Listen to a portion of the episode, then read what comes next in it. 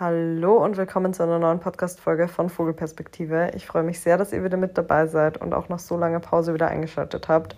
Diese Pause war zugegebenermaßen sehr unfreiwillig. Ich hatte eigentlich nicht vor, so lange keine Folge mehr hochzuladen. Aber das Tempo meines Lebens hat es irgendwie sehr, sehr schwierig gemacht, über tiefere Themen, die ich gerne im Podcast auch besprechen würde, zu sprechen und einfach die Ruhe zu haben, überhaupt die Dinge für mich selber zu verarbeiten. Ich hatte gerade Anfang November, Mitte November das Gefühl, dass mein Leben so an mir vorbeizieht, ohne das jetzt super negativ zu meinen, aber ich bin so von Event zu Event, von Live-Event zu Live-Event und hatte gar nicht die Zeit, diese Momente überhaupt so zu genießen oder überhaupt wahrnehmen zu können, was da eigentlich in mir passiert.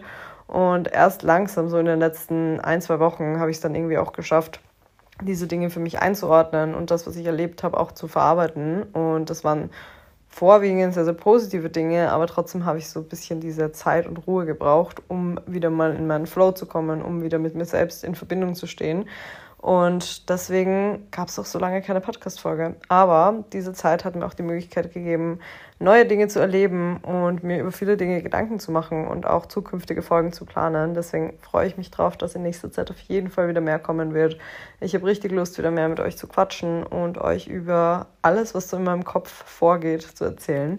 Und ein Thema, das ich sehr relevant aktuell für mich finde oder das mich in den letzten Wochen sehr, sehr stark beschäftigt hat, ist der Male Gaze.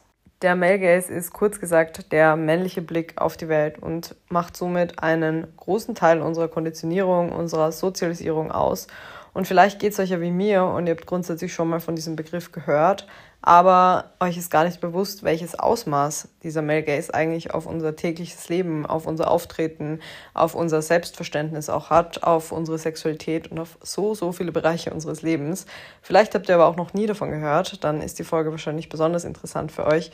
Aber ich glaube auch, dass die Folge für diejenigen von euch, die vielleicht an dem Punkt waren, an dem ich noch vor ein paar Monaten, vor einem Jahr war, besonders spannend ist, weil ich mich einfach in dieser Zeit sehr, sehr stark selber ertappt habe in bestimmten Alltagssituationen und wie gesagt sehr, sehr viele Aha-Momente hatte.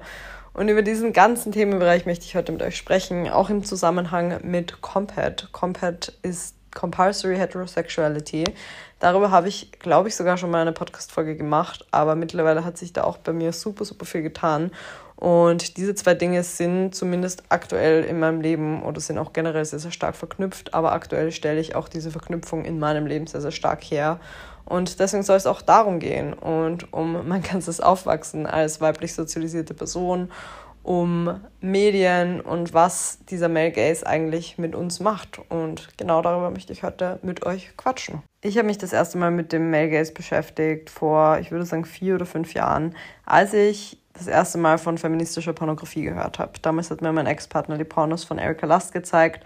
Und natürlich war mir vorher auch schon bewusst, dass Mainstream-Pornografie nicht besonders ethisch hergestellt ist, dass die Lust der Frau nicht im Zentrum dieser Pornografie steht, dass sich Mainstream-Pornografie eher an eine männliche Zielgruppe richtet und auch, dass Frauen sehr, sehr selten in der Rolle der Regisseurin sind, sondern diese Pornos eben auch aus einem sehr männlichen Blick heraus gemacht werden. Und genau das ist eben auch der Male Gaze, jetzt speziell in diesem Bereich. Und Erika Lust war eben so die erste Person, die ich kannte, die Pornografie aus einer weiblichen Perspektive geschrieben hat. Und was das für einen haushohen Unterschied macht, ist mir erst bewusst geworden, als ich begonnen habe, diese Filme zu konsumieren. Und das ist natürlich in allen Bereichen irgendwie relevant, aber mir ist es vor allem da ganz, ganz stark aufgefallen, als es um queere Repräsentation ging in diesen Filmen. In Mainstream-Pornografie ist oftmals der männliche Blick auf queere Beziehungen, gerade auf Women Loving Women, also Frauen, die mit Frauen intim sind, ein sehr sexualisierter und es geht eigentlich überhaupt nicht um die Lust dieser beiden Frauen, es geht überhaupt nicht um die Sexualität, die diese beiden Frauen miteinander teilen, sondern es geht nur um die Sexualisierung von lesbischen Beziehungen. Und das ist nur eines von super, super vielen Beispielen, aber auf jeden Fall hat mir dieses Kennenlernen der feministischen Pornografie gezeigt, so hey, jeder Porno, den du bisher in deinem Leben konsumiert hast, war aus einer männlichen Perspektive geschrieben. Und ich habe begonnen, mich zu fragen, was hat das mit meiner eigenen Sexualität gemacht? Was hat das mit meinem Verständnis von meinem Körper gemacht? Von der Normalisierung oder eben Nicht-Normalisierung von Körperbehaarung, von Selbstbestimmung, von dem, wie ich mich beim Sex verhalte, wie ich mich gebe, was ich für normal halte, all das war mein gesamtes Teenagerleben lang beeinträchtigt davon, wie ein Mann die Welt sieht, wie ein Mann Frauen sieht und wie ein Mann weibliche Körper sieht. Und dieser Gedanke hat mich mega schockiert im ersten Moment und im zweiten Moment auch immer noch mega schockiert, weil es wie so ein Glasbruchmoment war. Vielleicht kennt ihr diese Folge in How I Met Your Mother, wo dieser, wo alle diese Glasbruchmomente haben, wo ihnen plötzlich irgendwas auffällt an einer anderen Person und they can't unsee it. Plötzlich ist es immer da und dieser Gedanke ist immer da. Und so war das bei mir, als ich realisiert habe, wie stark meine Sexualität in den gesamten Jahren, in denen ich sexuell aktiv war oder auch bevor ich sexuell aktiv war, wie stark diese Sexualität und meine sexuelle Aufklärung von einem männlichen Blick auf die Welt beeinträchtigt war.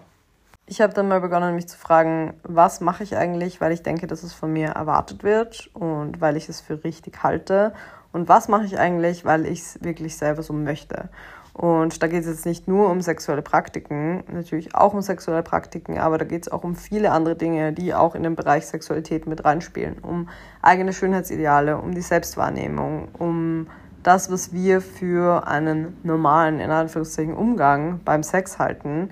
Und diese Sozialisierung oder dieses, was uns anerzogen wird oder was wir für richtig halten, ist natürlich nicht nur der Pornoindustrie geschuldet, sondern auch jeglichen anderen medialen Einflüssen. Filmen, Magazinen, Musik.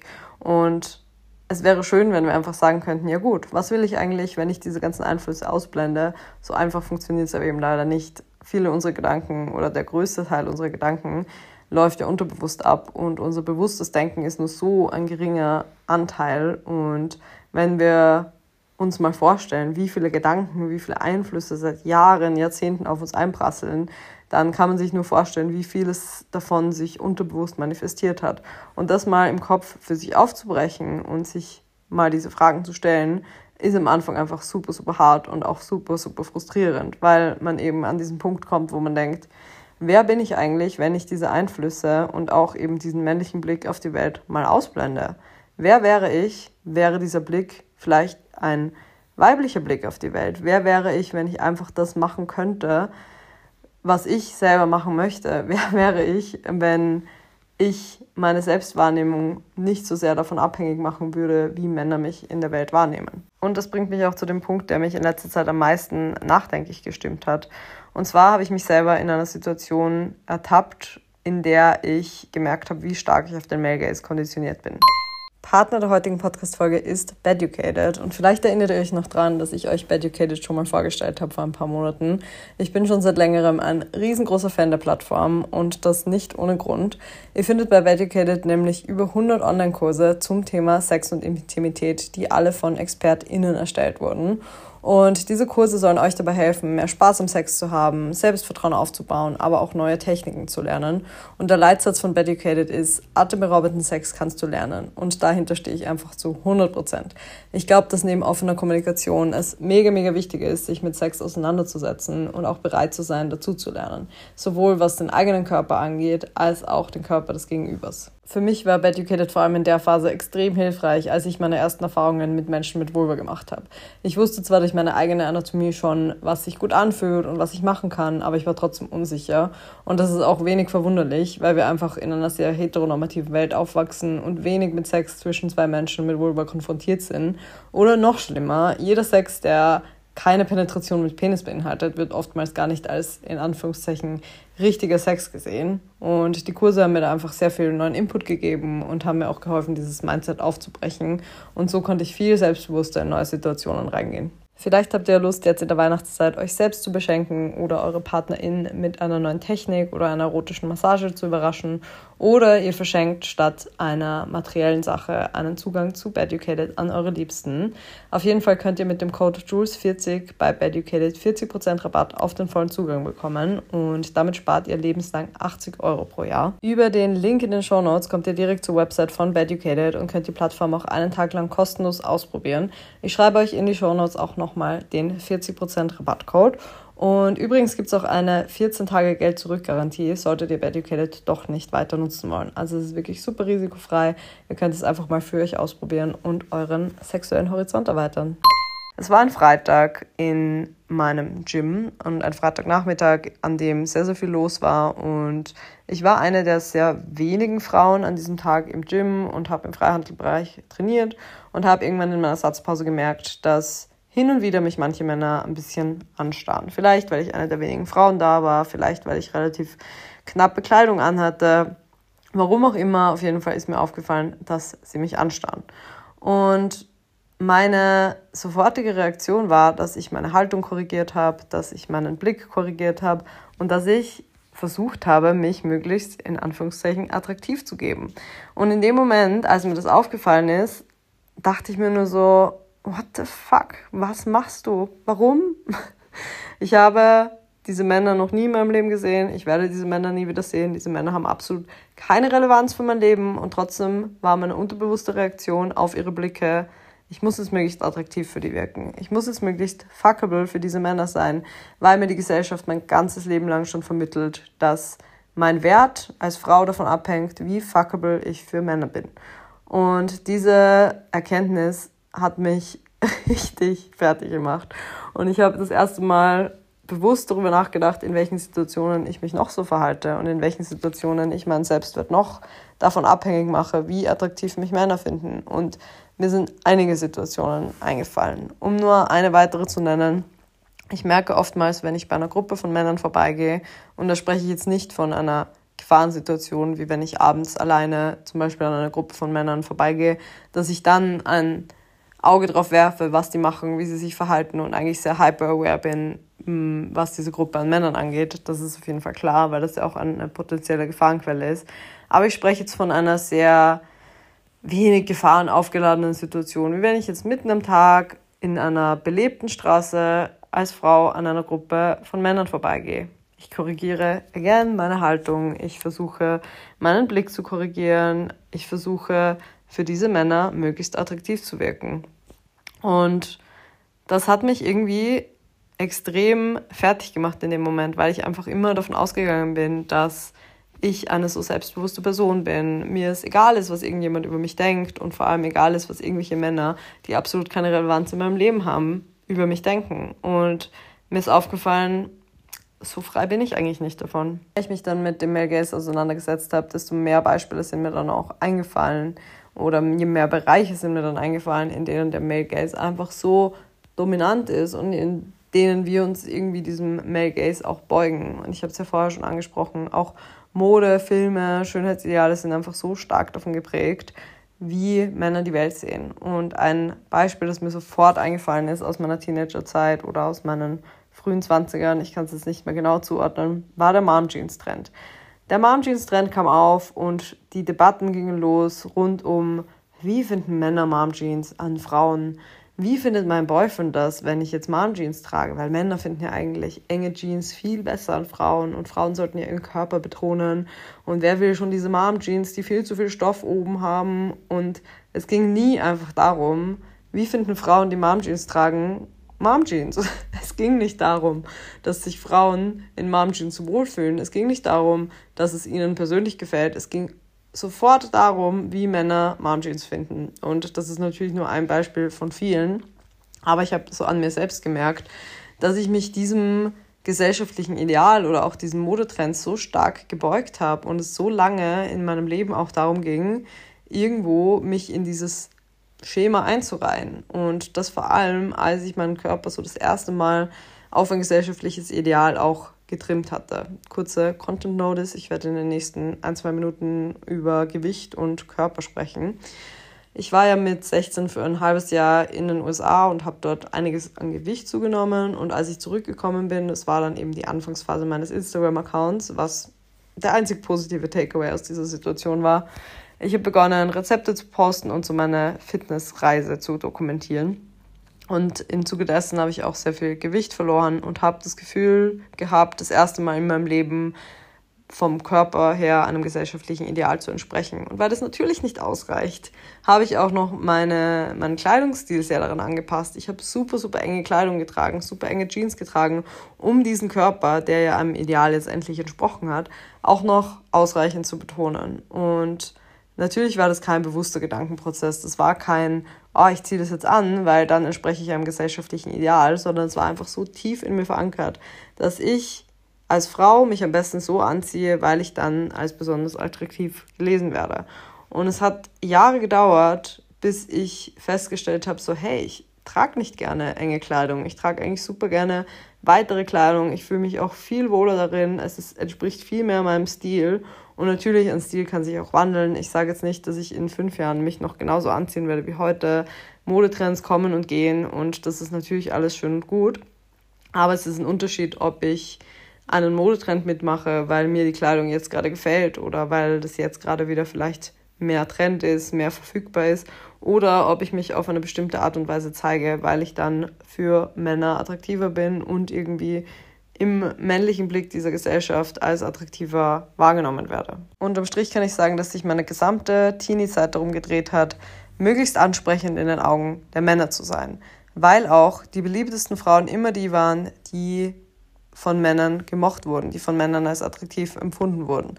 Und es ist kein Wunder, dass wir uns so dem Ganzen beugen, weil das ja auch in Filmen genauso vermittelt wird. Gerade diese American High School Filme, die beliebten, coolen Mädels, die gesellschaftliche Anerkennung erfahren, sind auch immer die, die bei Jungs am beliebtesten sind. Und ein Thema, das da auch noch mit reinspielt oder das sehr stark mit Male Gaze auch verknüpft ist, ist auch internalisierte Misogynie.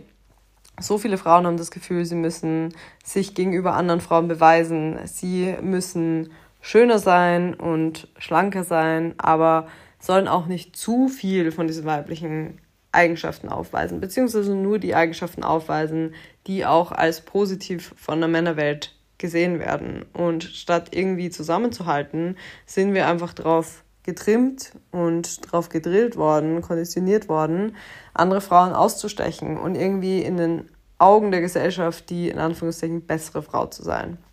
Sei nicht zu laut, sei nicht zu zickig, aber sei trotzdem nicht so stereotypisch, sondern schon ein bisschen cooler, sei immer schön anzusehen, aber bitte verbring ja nicht zu viel Zeit mit Beauty, weil das ist auch mega, mega nervig. Sei natürlich, aber ja, nicht zu natürlich. Es gibt einfach so viele Boxen, in die wir als Frauen in dieser Gesellschaft scheinbar passen müssen. Und die logische Konsequenz daraus ist, dass Frauen miteinander konkurrieren und sich versuchen gegenseitig auszustechen. Und soll jetzt überhaupt keine Ausrede sein für internalisierte Misogynie, weil natürlich hat jeder das Potenzial zu wachsen und auch dazu zu lernen und sich mit diesem ganzen Konzept zu beschäftigen. Und das Grundproblem an diesem Konzept, an unserer Gesellschaft, an diesem Male Gaze ist ja, dass es ein Modell ist, das Frauen schadet. Genauso wie internalisierte Misogynie als Folge von diesem Male Gaze Frauen schadet. Der Male Gaze ist nicht darauf ausgerichtet, dass es Frauen besonders gut geht und dass Frauen besonders glücklich sind. Dieser Male Gaze ist zu 100% darauf ausgerichtet, dass Frauen genau so sind, wie Männer sie gerne hätten. Und wenn man das mal realisiert, dann merkt man auch, dass man selber in der Verantwortung ist, etwas daran zu ändern. Und dass natürlich, wie jedes gesellschaftliche Problem, das Ganze eine riesengroße Thematik ist, die auch super, super frustrierend sein kann. Aber wenn man beginnt, das bei sich selbst mal zu ändern und beginnt in seinem Leben sich diese Fragen zu stellen, dann trägt man das auch nach außen. Veränderung beginnt immer bei einem selbst und man trägt es in seiner eigenen Blase nach außen und kann damit auf jeden Fall was bewirken. Und selbst wenn die Folge nur ist, dass man mit sich selber glücklicher wird, dann ist es ja schon mal sehr, sehr viel. Und ich glaube einfach, glücklichere Menschen schaffen auch ein glücklicheres Umfeld und hurt people, hurt people. Wenn Menschen so sehr unter diesem Druck leiden, dann werden sie das auch nach außen tragen und dann werden sie eben genau solche Verhaltensweisen an den Tag legen, wie eben internalisierte Misogynie. Ich kann auf jeden Fall aus meiner Erfahrung berichten, dass dieser, diese Beschäftigung mit diesem Thema einerseits super frustrierend ist und ich oftmals sehr an meine Grenzen stoße, wenn ich darüber nachdenke.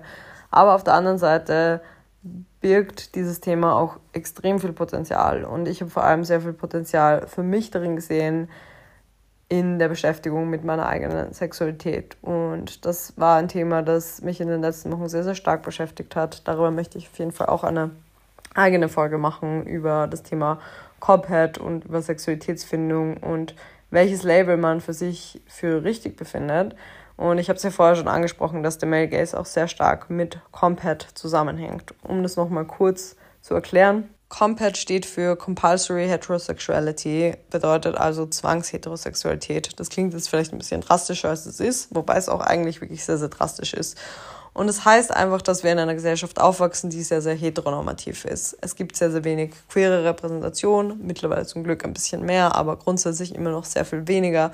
Das heißt, wir wachsen einerseits mit dieser Fantasy-Vorstellung auch von Mann verliebt sich in Frau, Frau verliebt sich in Mann und sie heiraten, bekommen Kinder, sind glücklich bis ans Ende ihrer Tage. so will es das Märchen.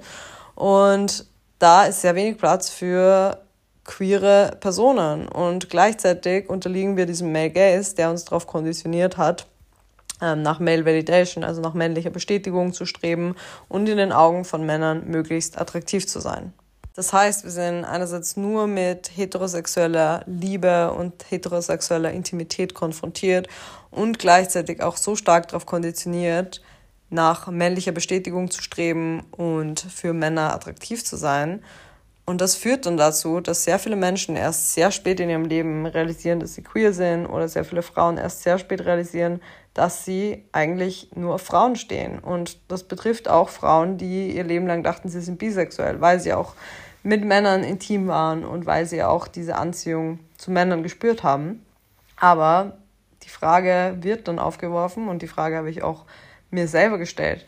Wie häufig in meinem Leben fand ich eigentlich wirklich den Mann per se attraktiv und wie häufig habe ich mich davon bestätigt gefühlt, dass mich dieser Mann dann attraktiv fand.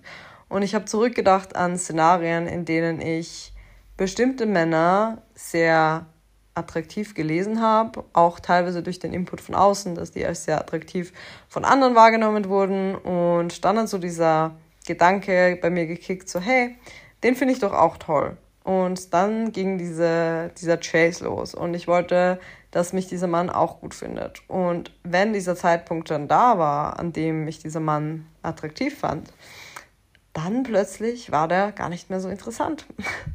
Und da spreche ich auch von Situationen, in denen ich, in denen ich tatsächlich mit Männern geschlafen habe. Und als es dann zu diesem Punkt kam, an dem dieser Sex stattgefunden hat, war es plötzlich eigentlich gar nicht mehr so interessant. Es war jetzt nicht schlimm und es war nichts, was ich jetzt im Nachhinein gesehen als ähm, schreckliche Erfahrung oder wie auch immer abtun würde.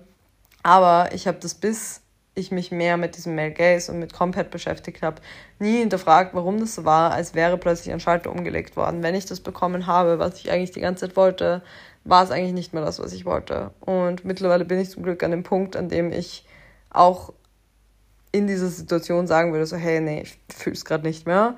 Aber wir wissen alle, wie das ist in früheren Jahren denkt man, okay, jetzt bin ich schon so weit in dieser Situation und es ist ja nicht, es ist ja nicht schlimm, ich mache das jetzt und ich, es, es wird schon passen und vielleicht, keine Ahnung, vielleicht bin ich einfach gerade nur gestresst oder man sucht irgendwie Gründe dafür, weil man den eigentlichen Grund einfach nicht kennt.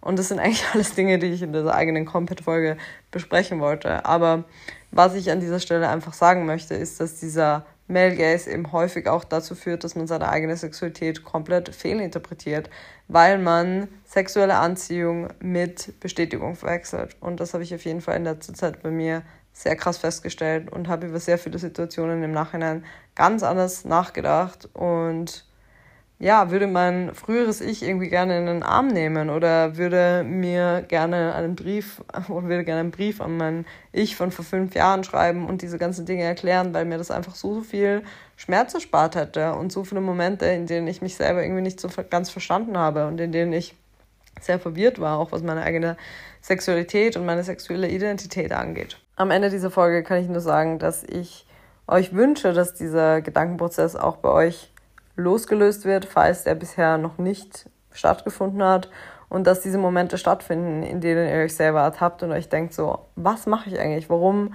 ist mir das gerade wichtig? Warum brauche ich diese Bestätigung gerade? Und die Antworten, warum wir diese Bestätigung brauchen, habe ich euch hoffentlich in dieser Folge sehr, sehr zahlreich geliefert. Und es ist auch nichts, wofür man sich schämen muss. Auch wenn es für mich auch sehr schambehaftet war, zu merken, hey, ich bin abhängiger von der männlichen Bestätigung, als es mir überhaupt lieb wäre und als ich es mir jemals davor eingestanden hatte. Aber gleichzeitig haben diese Momente auch extrem viel Potenzial für Wachstum geboten. Und ich versuche einfach im Kleinen mich momentan sehr oft dagegen zu wehren und kleine Dinge zu machen, die diesen diesen, diesen Schalter in meinem Kopf umlegen. Ich versuche eben, wenn ich merke, ich korrigiere meine Haltung oder ich versuche mich auf eine bestimmte Art und Weise zu geben, mich selber darin zu bestärken, das nicht zu machen. Und das kann mit kleinen Dingen wie Haltung korrigieren oder wie auch immer anfangen, aber das können auch irgendwann größere Dinge sein.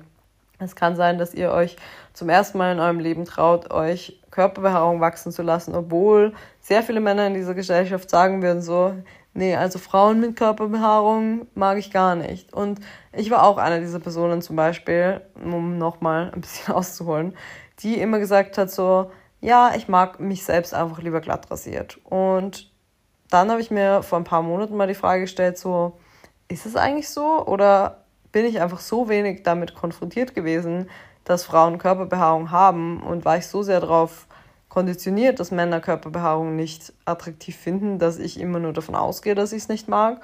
Und das sind einfach so kleine Gedankenprozesse, die immer wieder bei mir jetzt losgehen und die für mich sehr, sehr viel Potenzial bieten. Und das wünsche ich euch auch. Ich wünsche euch, dass ihr diese Situationen mehr wahrnehmt und euch dann mehr traut, ihr selbst zu sein, egal ob es darum geht, selbstbestimmter mit eurem Körper umzugehen, euren eigenen Stil zu finden, eure Sexualität zu entdecken, egal was es ist. Ich glaube, dass da sehr viel in uns steckt, was nach draußen möchte und was auch nach draußen darf. Jetzt bedanke ich mich schon mal bei euch fürs Zuhören und hoffe, dass euch diese Folge Spaß gemacht hat, auch wenn es eher ein schwereres Thema war und eher auch ein bisschen ein belastendes Thema. Aber ich freue mich auf euer Feedback. Ich freue mich, eure Meinung zu dieser Folge zu hören. Ich freue mich auch, eure Geschichten zu lesen, eure Erfahrungen zu diesem Thema. Also schreibt mir super gerne auf Instagram oder schreibt mir eine Mail oder ähm, gebt mir auch gerne Input für zukünftige Folgen. Ich freue mich immer von euch zu lesen und wir hören uns sehr, sehr bald wieder. Es wird keine so lange Pause geben, sondern ihr werdet